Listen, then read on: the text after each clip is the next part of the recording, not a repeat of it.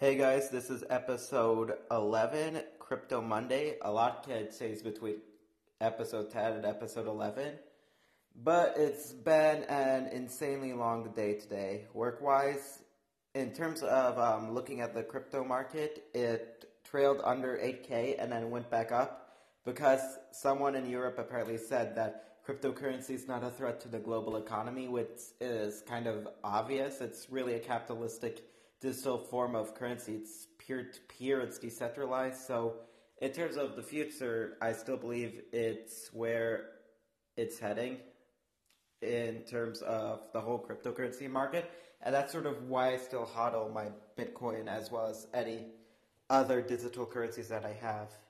So, um, in terms of what I'm expecting, I think within the next seven days it'll be trailing around the 9K price. And it could have really potential positive correlations up until December. There are obviously going to be continued negative correlations here and there, especially due to the recent drop. What people think might be going on with Tether and EOS, as well as what happened with BitConnect. So it's definitely going to be an interesting run to see what happens.